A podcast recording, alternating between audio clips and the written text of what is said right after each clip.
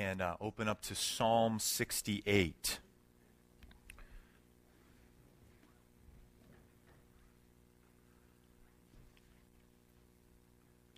Psalm 68, and I'm going to begin at verse 24 and go through the end of this psalm.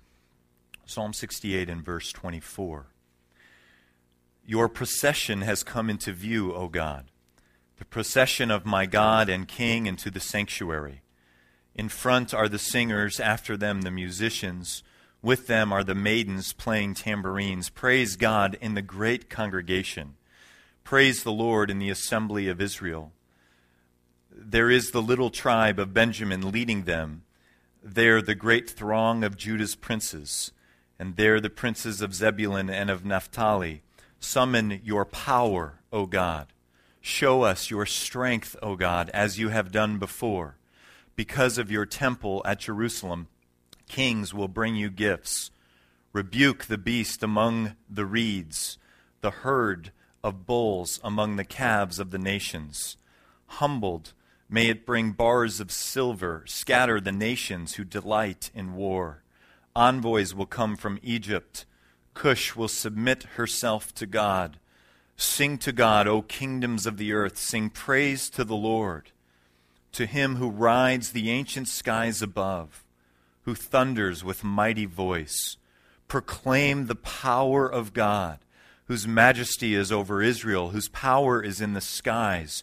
You are awesome, O God, in your sanctuary. The God of Israel gives power and strength to his people. Praise be to God. This is the word of the Lord. Thanks be to God. You may be seated.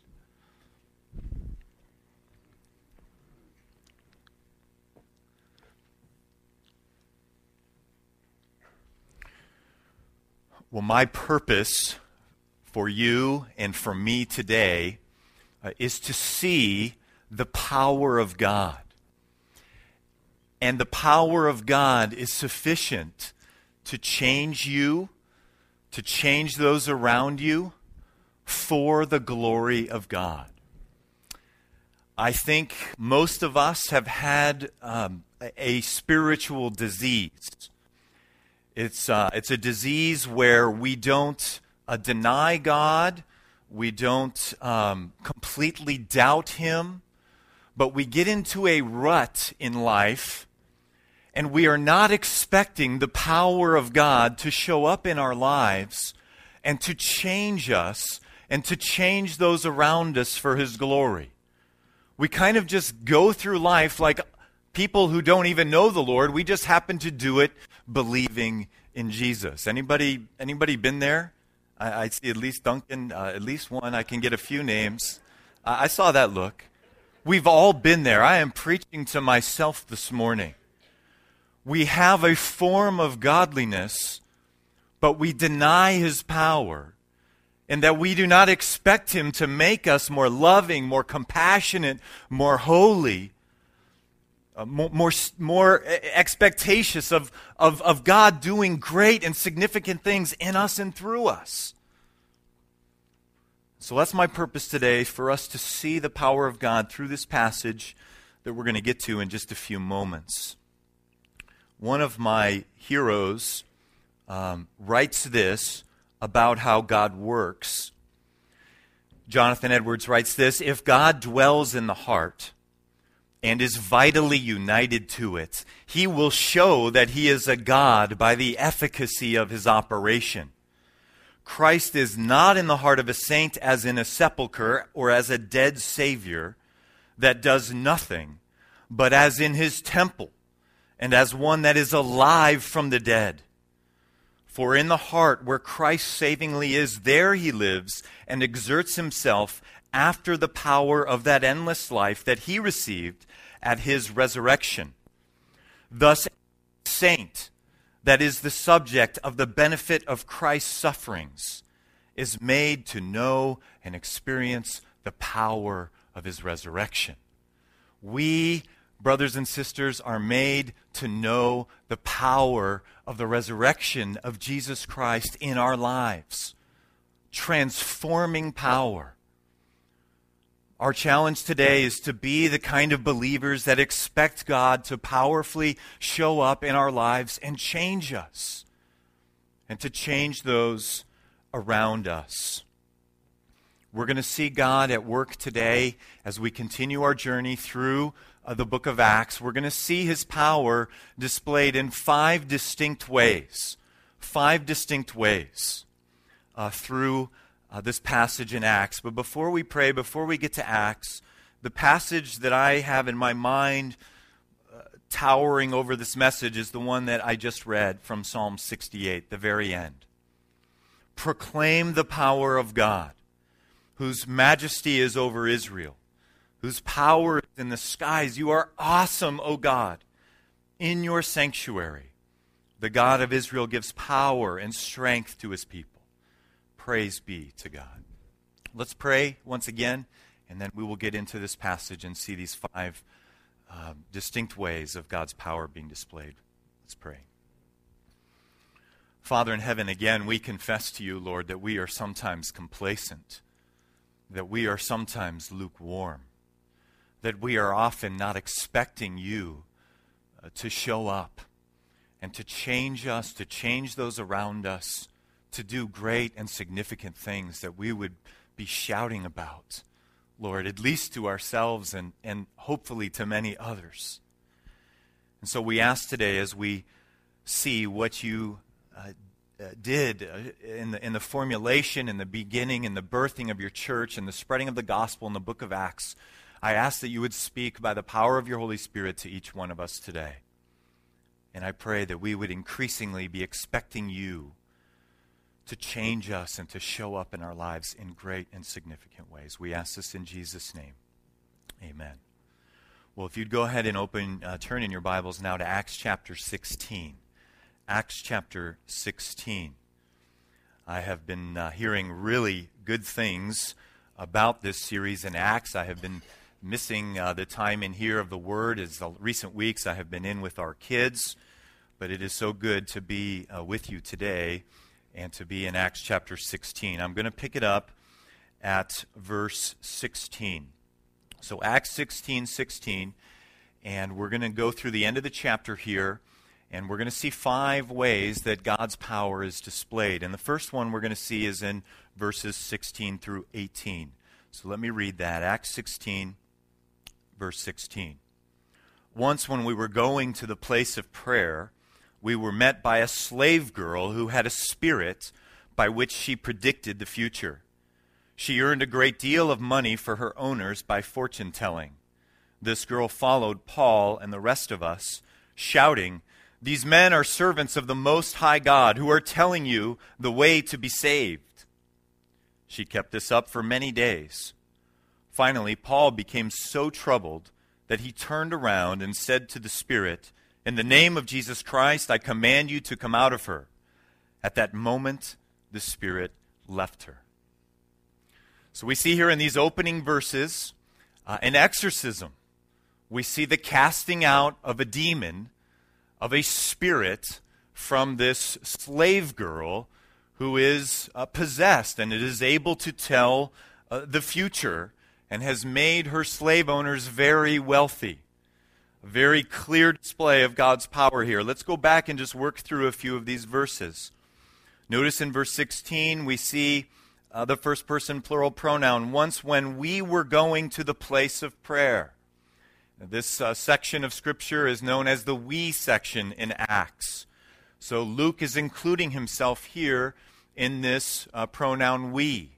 So we have Luke and we have Paul, we have Silas, we have Timothy, and we have others who are going to the place of prayer, it says in verse 16. And if we went back to last week's passage earlier in chapter 16, we see that they were going outside of the town to, to uh, alongside the river to this place of prayer. And this tells us something about where they are. This isn't an epicenter of the Christian faith. This isn't an epicenter of the Jewish community. They're not at the synagogue. They're, they're going outside the town to pray. And while they were there, they're met by this slave girl who has a spirit, is the way the NIV translates. These two words uh, are, that are translated spirit are very interesting words. It is the only time that this word is used in the New Testament. Uh, they're the Greek words pneuma puthona. Now, you may be familiar with pneuma, the, the, the, word for spirit. That's found all over the place in the New Testament, referring both to the spirit in a human being and other places referring to the Holy Spirit. Here, referring to an evil spirit. But here we have pneuma puthona, or python spirit. That is the description here of the spirit that is in this slave girl, a python spirit which came to be known, that term came to be known as one who foretells the future by the power of a demon. So this is a serious thing that is going on. Now it's interesting that what she is proclaiming, what she is shouting, is true. These men are servants of the Most High God who are telling you the way to be saved. And this is a common thing in the New Testament where we see a demon proclaiming something that is true. In Luke 4, we have a man possessed with a demon who says, Ha, what do you want with us, Jesus of Nazareth? Have you come to destroy us? I know who you are, the Holy One of God. It's interesting that demons often understand rightly who Jesus is and declare truth. But Paul is not wanting the gospel and truth to be declared by a demon. And this girl has been following them for some time. And he finally uh, casts this demon out. And he knows, I think, that there are going to be consequences to this exorcism. It is going to come down hard for many reasons spiritual reasons, practical reasons.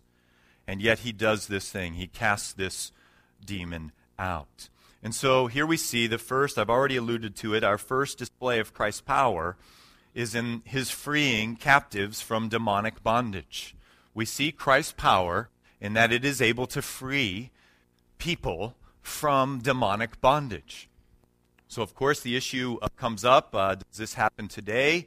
Is this something that, uh, that we should be aware of? And I would say yes, this is something that can happen today. Satan is at work today, demons are at work today. I don't think that we should be looking or searching or seeking for a demon under every stone or under every rock. Uh, we can sometimes, I think, take a shortcut. And as we are struggling through a particular temptation or with some kind of sin, and we've been struggling with this for some time, we might wrongly conclude that we have a demon in us, and we might longingly wish for something to happen like what Paul has done here, and this problem or this struggle is just going to go away. So I think this does happen today, but I don't think that this is terribly common. I remember some years ago in our previous congregation, phone rang in the middle of the night. Probably all of us here have had that experience. Two o'clock in the morning, three o'clock in the morning, something like that. It's usually very bad news.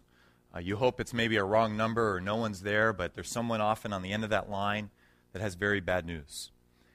And I had a phone call uh, some years ago from a mother in our congregation. Wakes me up in the middle of the night. I answer the phone. This was a, a family that took in struggling uh, young men and women frequently into their home and their property, their ranch. And she calls me and she says, Pastor, we've got a demon possessed girl in our home, and we you to come over. Now, I haven't gotten a lot of calls like that at, at noon, you know, when you're alert and awake and ready to go. And this is a call at 2 o'clock in the morning. And so uh, I tell my wife, and she's wondering, you know, who died. I said, no, no one died. Got to go uh, cast the demon out of, of so-and-so, 16-year-old girl who's come to this home. Oh, okay. All right. So I uh, call my youth pastor, and wake him up and swing by the uh, church parsonage there, pick him up, and we head down the, down the hill, down Rattlesnake Bar Road, way down almost to Folsom Lake. And we get there, and this scene had been going on for some time. It was a crazy scene, and uh, neither of us uh, felt in and of ourselves qualified to go in there and to do something like what Paul has done here. But we were proclaiming to ourselves as we went down there that our God is powerful and He is sufficient. And we don't need to know some kind of magic trick or some spin dance or some, some uh, crazy thing. look at what Paul does. In the name of Jesus Christ, I command you to come out of her.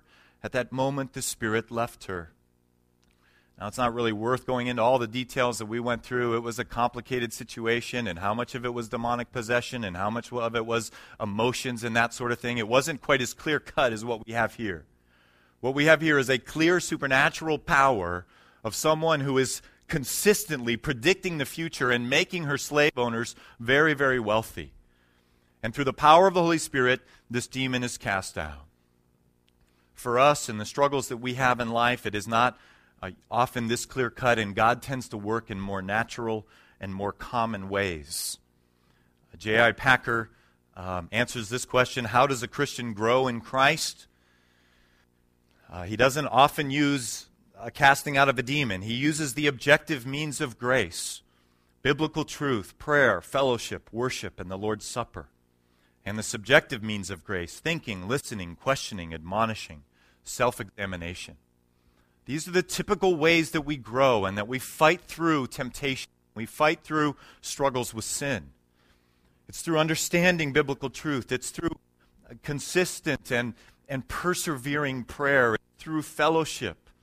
It's through the power of the Holy Spirit as we partake of the Lord's Supper later uh, in this service as a church family. These are the way that God normally works, but sometimes He works in ways like this the way that he's done here in verses 16 through 18. I hear especially that he does this in other areas of the country much more frequently.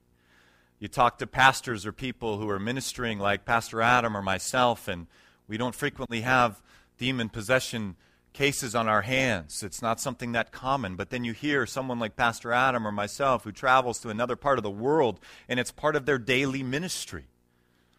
And so the enemy seems to work in different ways, in different places, in different territories. So we see that Christ's power frees captives from demonic bondage here in 16 through 18. There's going to be consequences of what Paul does. Let's take a look now at 19 through 25 and see what happens next. When the owners of the slave girl realized that their hope of making money was gone, they seized Paul and Silas and dragged them into the marketplace to face the authorities. They brought them before the magistrates and said, These men are Jews and are throwing our city into an uproar by advocating customs unlawful for us Romans to accept or practice. The crowd joined in the attack against Paul and Silas, and the magistrates ordered them to be stripped and beaten. After they had been severely flogged, they were thrown into prison and the jailer was commanded to guard them carefully. Upon receiving such orders, he put them in the inner cell and fastened their feet in the stocks. Pastor Adam and I were talking this week about this passage, and one of the things that we see here is that when we as believers make a decision to stand against an idol of someone, the idol of greed here for these slave owners, utilizing, abusing, in a sense, this girl and the demon that she has in her. When you stand against that, there is going to be a fight. There is going to be a battle. There is going to be a war. I think Paul knew that this was going to come. And so they are stripped, uh, they are beaten, uh, they are tortured there's also a racial component to this. Notice in verse 20 what they say these men are Jews. And there's a group of people, we're in this we section, but it's only Paul and Silas that get the flogging, that get their clothes stripped off their body, and they are beat and beat and they are bleeding. Just the two of them. Part of the reason, I think, is because they looked Jewish. They had the accents, they had the, the appearance to these folks who had prejudicial sin against them. And so Paul and Silas get it. It is a, a terrible, terrible picture that we see. We shouldn't be surprised at this kind of suffering in Paul's life, we shouldn't be surprised at suffering in our own lives. So, the second display of power that we see Christ's power sustains through suffering with joy. Christ's power sustains through suffering with joy. Where did I get the joy from? I didn't get to verse 25. Look at verse 25. About midnight, so hours have gone by, most likely. About midnight, Paul and Silas were praying and singing hymns to God, and the other prisoners were listening to them. They have been stripped naked, they have been beaten, they are bleeding, their wounds have yet to be addressed, hours have passed, and they are singing hymns, and the other prisoners are listening to them. They are singing the gospel. They are singing the news that Christ came to die for sinners, to bring us joy, to bring us life beyond the grave. And they are singing in prison. This is crazy.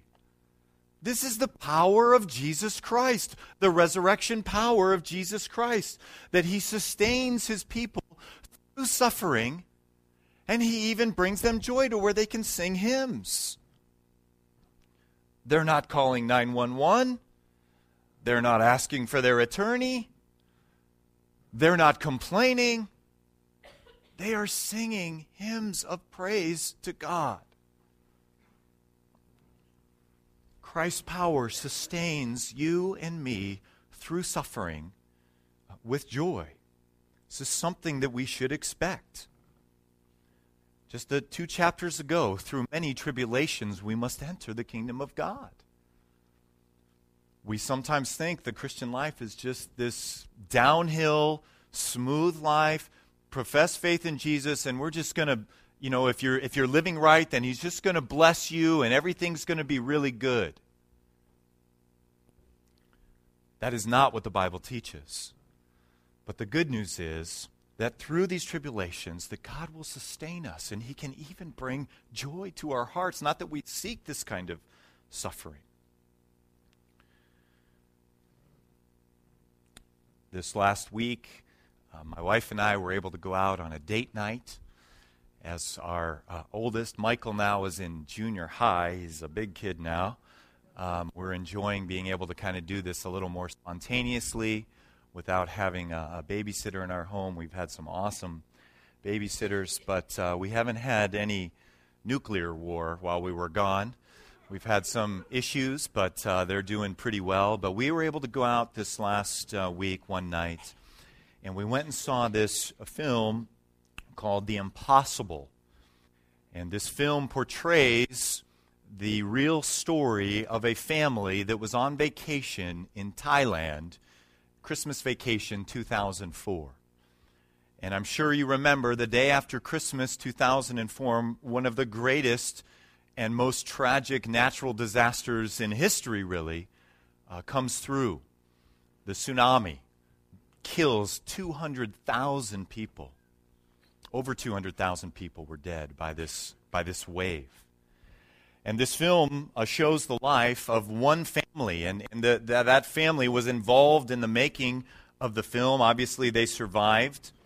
Uh, this is a picture of the, uh, the actress here who plays, uh, that's uh, Naomi uh, Watts on the left, and on the right, you have um, Maria Belon, who is the woman who went through this tsunami on their Christmas vacation with her husband and three boys.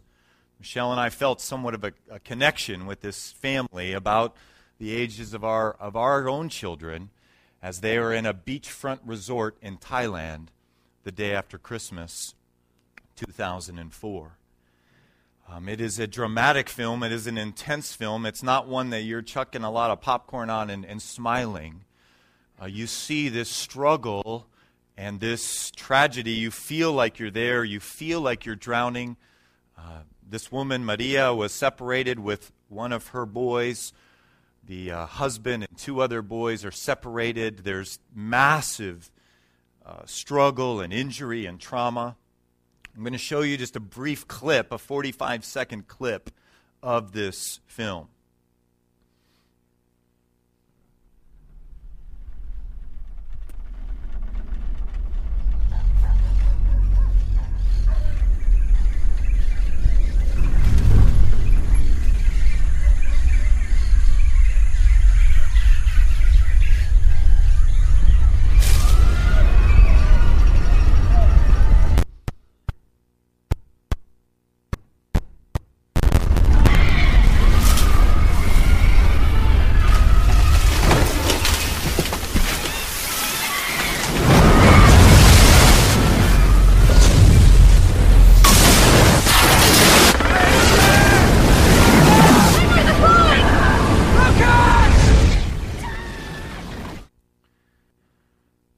Gives you a flavor.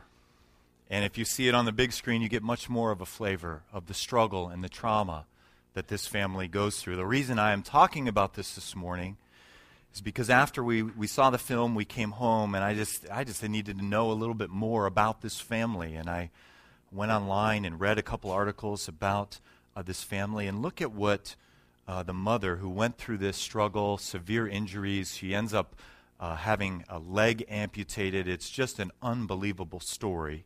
But this is what she says uh, about the tsunami. She says, I was always afraid of things uh, before the tsunami. She lived with anxiety and fear. The tsunami was an incredible gift. I embrace life. My whole life now, she says, is extra time. And she has a perspective now, and she has talked about this, and it's part of how the film got made, of how, how she has been sustained and changed through suffering and has this tremendous joy in life. And we see this in the passage here in the Apostle Paul. How are you singing hymns after you have been beaten and are bleeding in prison? How are you thinking about other people at a time like this? It is because they, Paul and Silas, are expecting the power of God to do great things in them and through them and in other people's lives. The power of God is seen so clearly in this passage. The next section we're going to look at, 26 through 28, we're going to see that Christ's power enables joyous self denial to serve others. Let's look at 20. 6 through 28. So they've been singing. It's midnight. Verse 26. Suddenly, there, there was such a violent earthquake that the foundations of the prison were shaken. At once, all the prison doors flew open and everybody's chains came loose. The jailer woke up, and when he saw the prison doors open, he drew his sword and was about to kill himself because he thought the prisoners had escaped. But Paul shouted, Don't harm yourself. We are all here. Now, in case you didn't catch that, that's irony right there. When the prisoner says to the prison guard, Don't harm yourself, we're all here, the prisoners, this is massive irony. There's just been an earthquake. The prisoners have miraculously, through the power of God, been set free, and they're all there. And Paul is concerned for the guard's well being. A guard in this situation, the Roman Empire, would, would, would kill himself because this is unacceptable. You can't allow this to happen. Paul says, Don't harm yourself. We're all here. Man, I'm out of there, right? Earthquake. Thank you, Lord. I'm, I'm gone. This is, this is the power of God. I, I'm, I'm gone. We're, thank you, Lord. we we, we are gone. Paul says, no. And he's thinking of others. The power of God enables joyous self denial to serve others. The prisoners have been listening to the gospel as Paul and Silas have been singing, and Paul is saving the life physically of the jailer here end of verse 28. Let's pick it up, verse 29. The jailer called for lights, rushed in, and fell trembling before Paul and Silas. He then brought them out and asked, Sirs, what, what must I do to be saved? They replied, Believe in the Lord Jesus, and you will be saved, you and your household. Then they spoke the word of the Lord to him and to all the others in his house. At that hour of the night, so we're in the wee hours of the night here, at that hour of the night, the jailer took them and washed their wounds. You get a presence of what condition their bodies have been in. Until the middle of the night, they're finally getting their wounds addressed as they have been flogged and tortured. A, a, a tremendous abuse. Finally, their wounds are washed. Then immediately, he and all his family were baptized. Pastors love this. You know, okay, we got the blood taken care of. You've come to know the Lord. Now we got to baptize you. I mean, the middle of the night baptism. This is a glorious picture here. Continuing, verse 34 the jailer brought them into his house and set a meal, or as the ESV has it, it's probably better, set food. I don't think this was a, a typical meal time here. This is, they're, they're giving these guys some food. He was filled with joy because he had come to believe in God, he and his whole family. God enables the joyous self denial of ourselves in order to serve others. Now, you and I are not going to most likely be flogged. We're not going to be stripped naked and beaten. But we are going to have suffering in our lives. Whether that suffering shows up in the form of, of sickness and illness or cancer, whether that suffering shows up in trials of, of relationships that have, have gone astray, with marriage, a marriage that is not what it is called to be. The good news about the power, the resurrection power of Jesus Christ, that even in terrible situations and circumstances and trials, that we are enabled to deny ourselves and to serve others. This is what the power of God looks like for us. This is what it looked like for Paul and for Silas in 26 through 28. Let's go back. Let's come back to the text here, uh, verse 29. Verse 29. I'm confused. I've already read that. Yeah.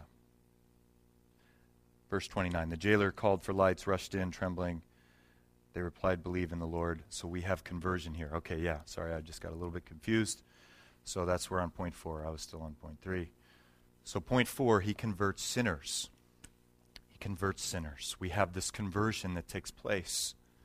The jailer and his family come to know the Lord Jesus Christ. This is the fourth display of power that we see in this passage.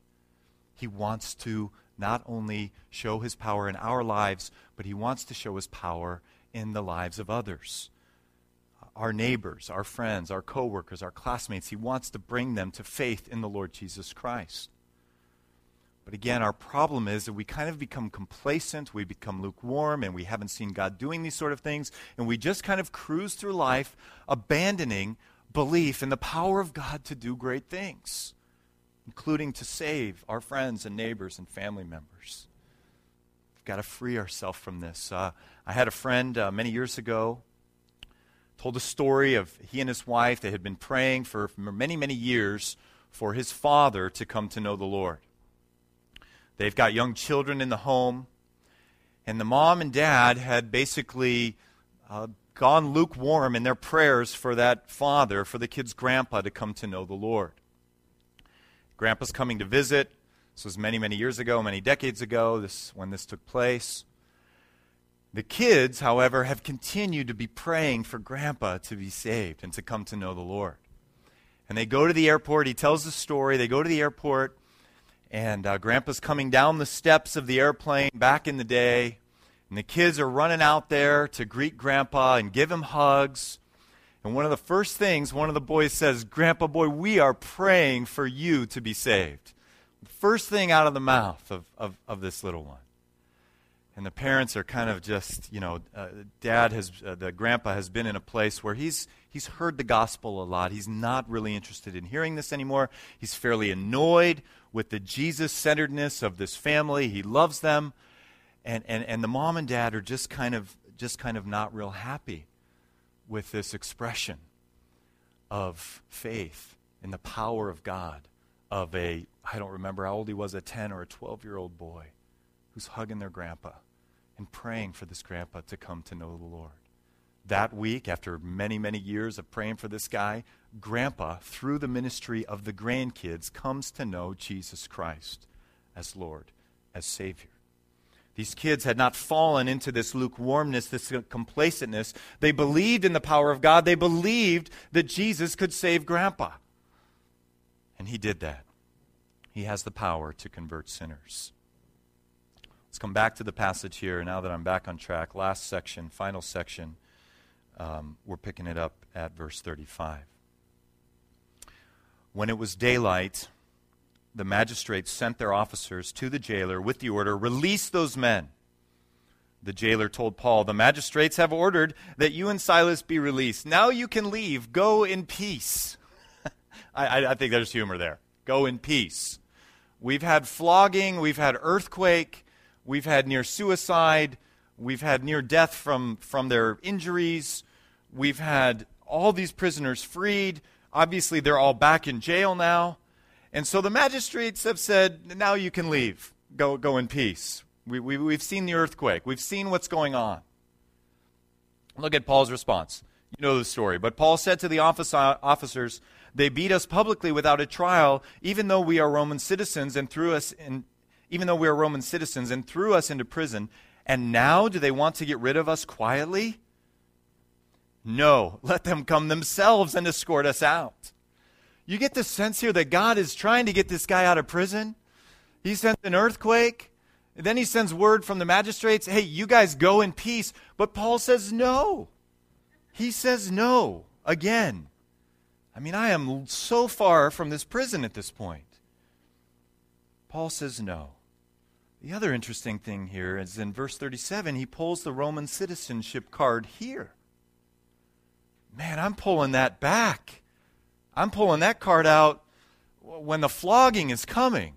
We don't, we're not told why he doesn't do that. Maybe he did that and we're just not told. But he pulls the Roman citizenship card out when they're saying, now you can go in peace. He pulls it out to stay or to go in a different way, really. So, to finish it up, verse 38 the officers reported this to the magistrates. And when they heard that Paul and Silas were Roman citizens, they were alarmed they came to appease them and escorted them from the prison, requesting them to leave the city. After Paul and Silas came out of prison, they went to Lydia's house, where they met with the brothers and encouraged them. And then they left. It's a beautiful picture here. We have the birth of the church of Philippi here, meeting at the brothers' house, many from this prison, I would presume. Paul and Silas and Luke and Timothy together how do you plant a church? This isn't how we would plant a church, but this is how the Lord Jesus Christ plants the church in Philippi. And we see the final display of power here. My take on this the final display of power is that God, Christ, enables living. He, en- he enables us as believers to live with extraordinary integrity. And I think one of the reasons that Paul has declined to leave with the earthquake and why he declined to leave when they said go in peace is he wants to leave with absolute integrity. He wants to leave with a witness to the city and this community. That we didn't fly out of this prison in the middle of the night with an earthquake. It wasn't some kind of hocus pocus or mumbo jumbo that got us out. It was the true God and the God who works with integrity. And he wants the testimony in the town to be that the magistrates walked us out of this place and a church is birthed a church that we have a whole book of the Bible about the church of Philippi. God is looking for you and I to see the power of God in our lives to enable us to live with this kind of integrity, with this kind of compassion for others, with this kind of capacity to endure suffering with joy, with a focus on others. This is what the power of God should be in our lives. Let's pray and ask God to give us this sense of expectation. Father, God, we love you very much. Lord, none of us here are going to be flogged or tortured, most likely. Our trials and our struggles are going to come in, in various ways. We pray, Lord, that through the power, the resurrection power of Jesus Christ, that we would be enabled to see the trials and sufferings that are in our lives today, right now, that we would be able to endure those with joy in Jesus Christ, that He has a plan to redeem the, the tsunamis of our lives, the, the floggings of our own lives and our own situations. He has the power to redeem them. Lord, I pray for those who are struggling today, right now, that they would be sustained. And then I pray that they would move beyond being sustained to a place where they would, by the power of God, be able to look to the needs of others as we see in Paul's life here. Lord, we pray that we would be men and women with massive integrity in our business dealings and everything that we do, that Christ would be preeminent and supreme over all. We pray to God that we would be the kind of people who are longing and expecting the power of God to show up in saving our neighbors, our friends, our family members, our classmates, whoever it is that you have in our sphere of influences. God, help us to see the power of Jesus Christ and to expect it day in and day out in our lives. We pray in Jesus' name.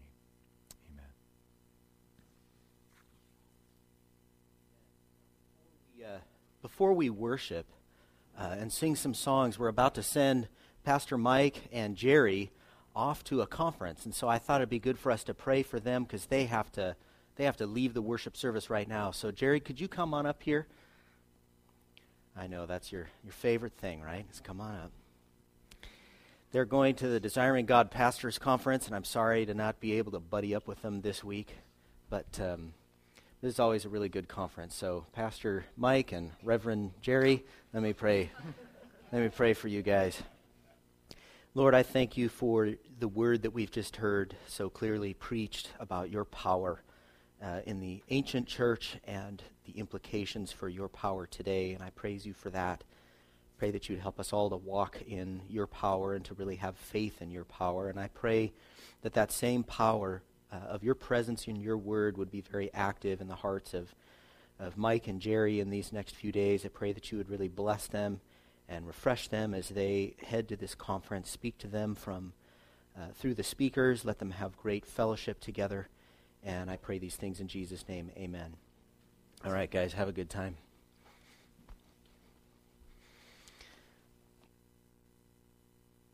Owen. We're about to sing some songs, and you know, songs uh, are fun in church, but really what they are is prayers, and we sing them together as an expression of our unity together. So let's sing these prayers uh, to the Lord.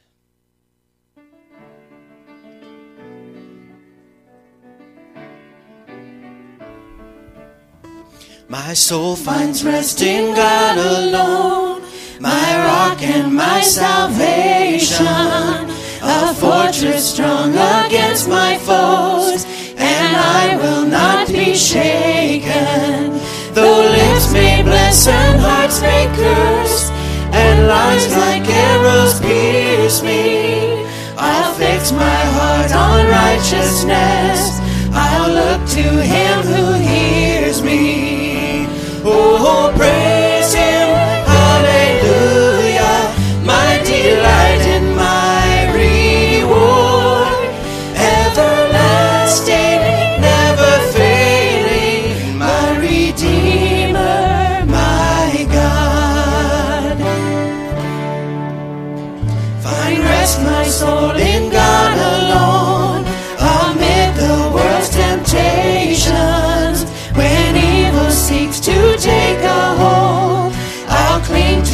my salvation. Though riches come and riches go, don't set your heart upon them. The fields of hope in which I sow are harvested